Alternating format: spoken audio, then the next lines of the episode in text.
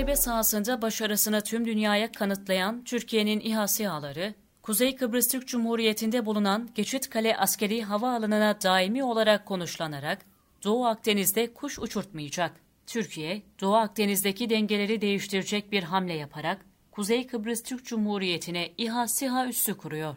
Kıbrıs Barış Harekatı sonrası bir süre kullanılan ancak yıllardır atıl durumda olan Geçitkale Askeri Havaalanı, Türk İHA SİHA'ların daimi olarak konuşlanacağı hava üssü oluyor.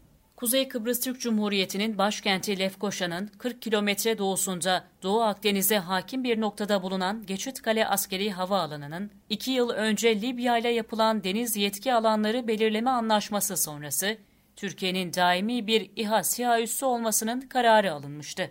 Bu karar sonrası Doğu Akdeniz nöbeti tutan Türk İHA SİHA'ları tarafından geçici olarak kullanılmaya başlanan Geçitkale Askeri Hava Üssü'ne 19 Aralık 2019 tarihinde Dalaman'daki üstünden havalanan Bayraktar TB2 SİHA, 5 saatlik bir uçuşun ardından ilk defa iniş yapmıştı.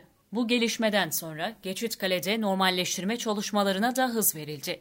Bu kapsamda Geçitkale Havaalanı'nda hangarlar ve binalar inşa edilmeye başlarken bir yandan da pist yenileme çalışmaları başladı.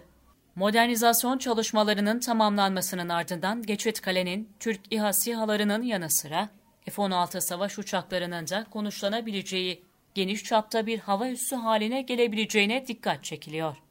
Son olarak Cumhurbaşkanı Recep Tayyip Erdoğan konuyla ilgili geçtiğimiz günlerde yaptığı bir açıklamada Geçitkale Havaalanı'nın bölge için çok değerli olduğunu vurgulamıştı.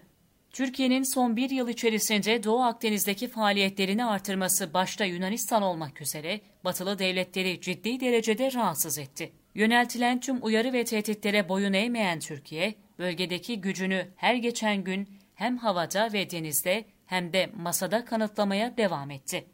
Geçitkale Havaalanı'nda İHA SİHA üssü kurma kararı, tüm dengeleri değiştirecek bir hamle olarak Türkiye'nin bölgede söz sahibi olduğunu bir kez daha kanıtlayacak.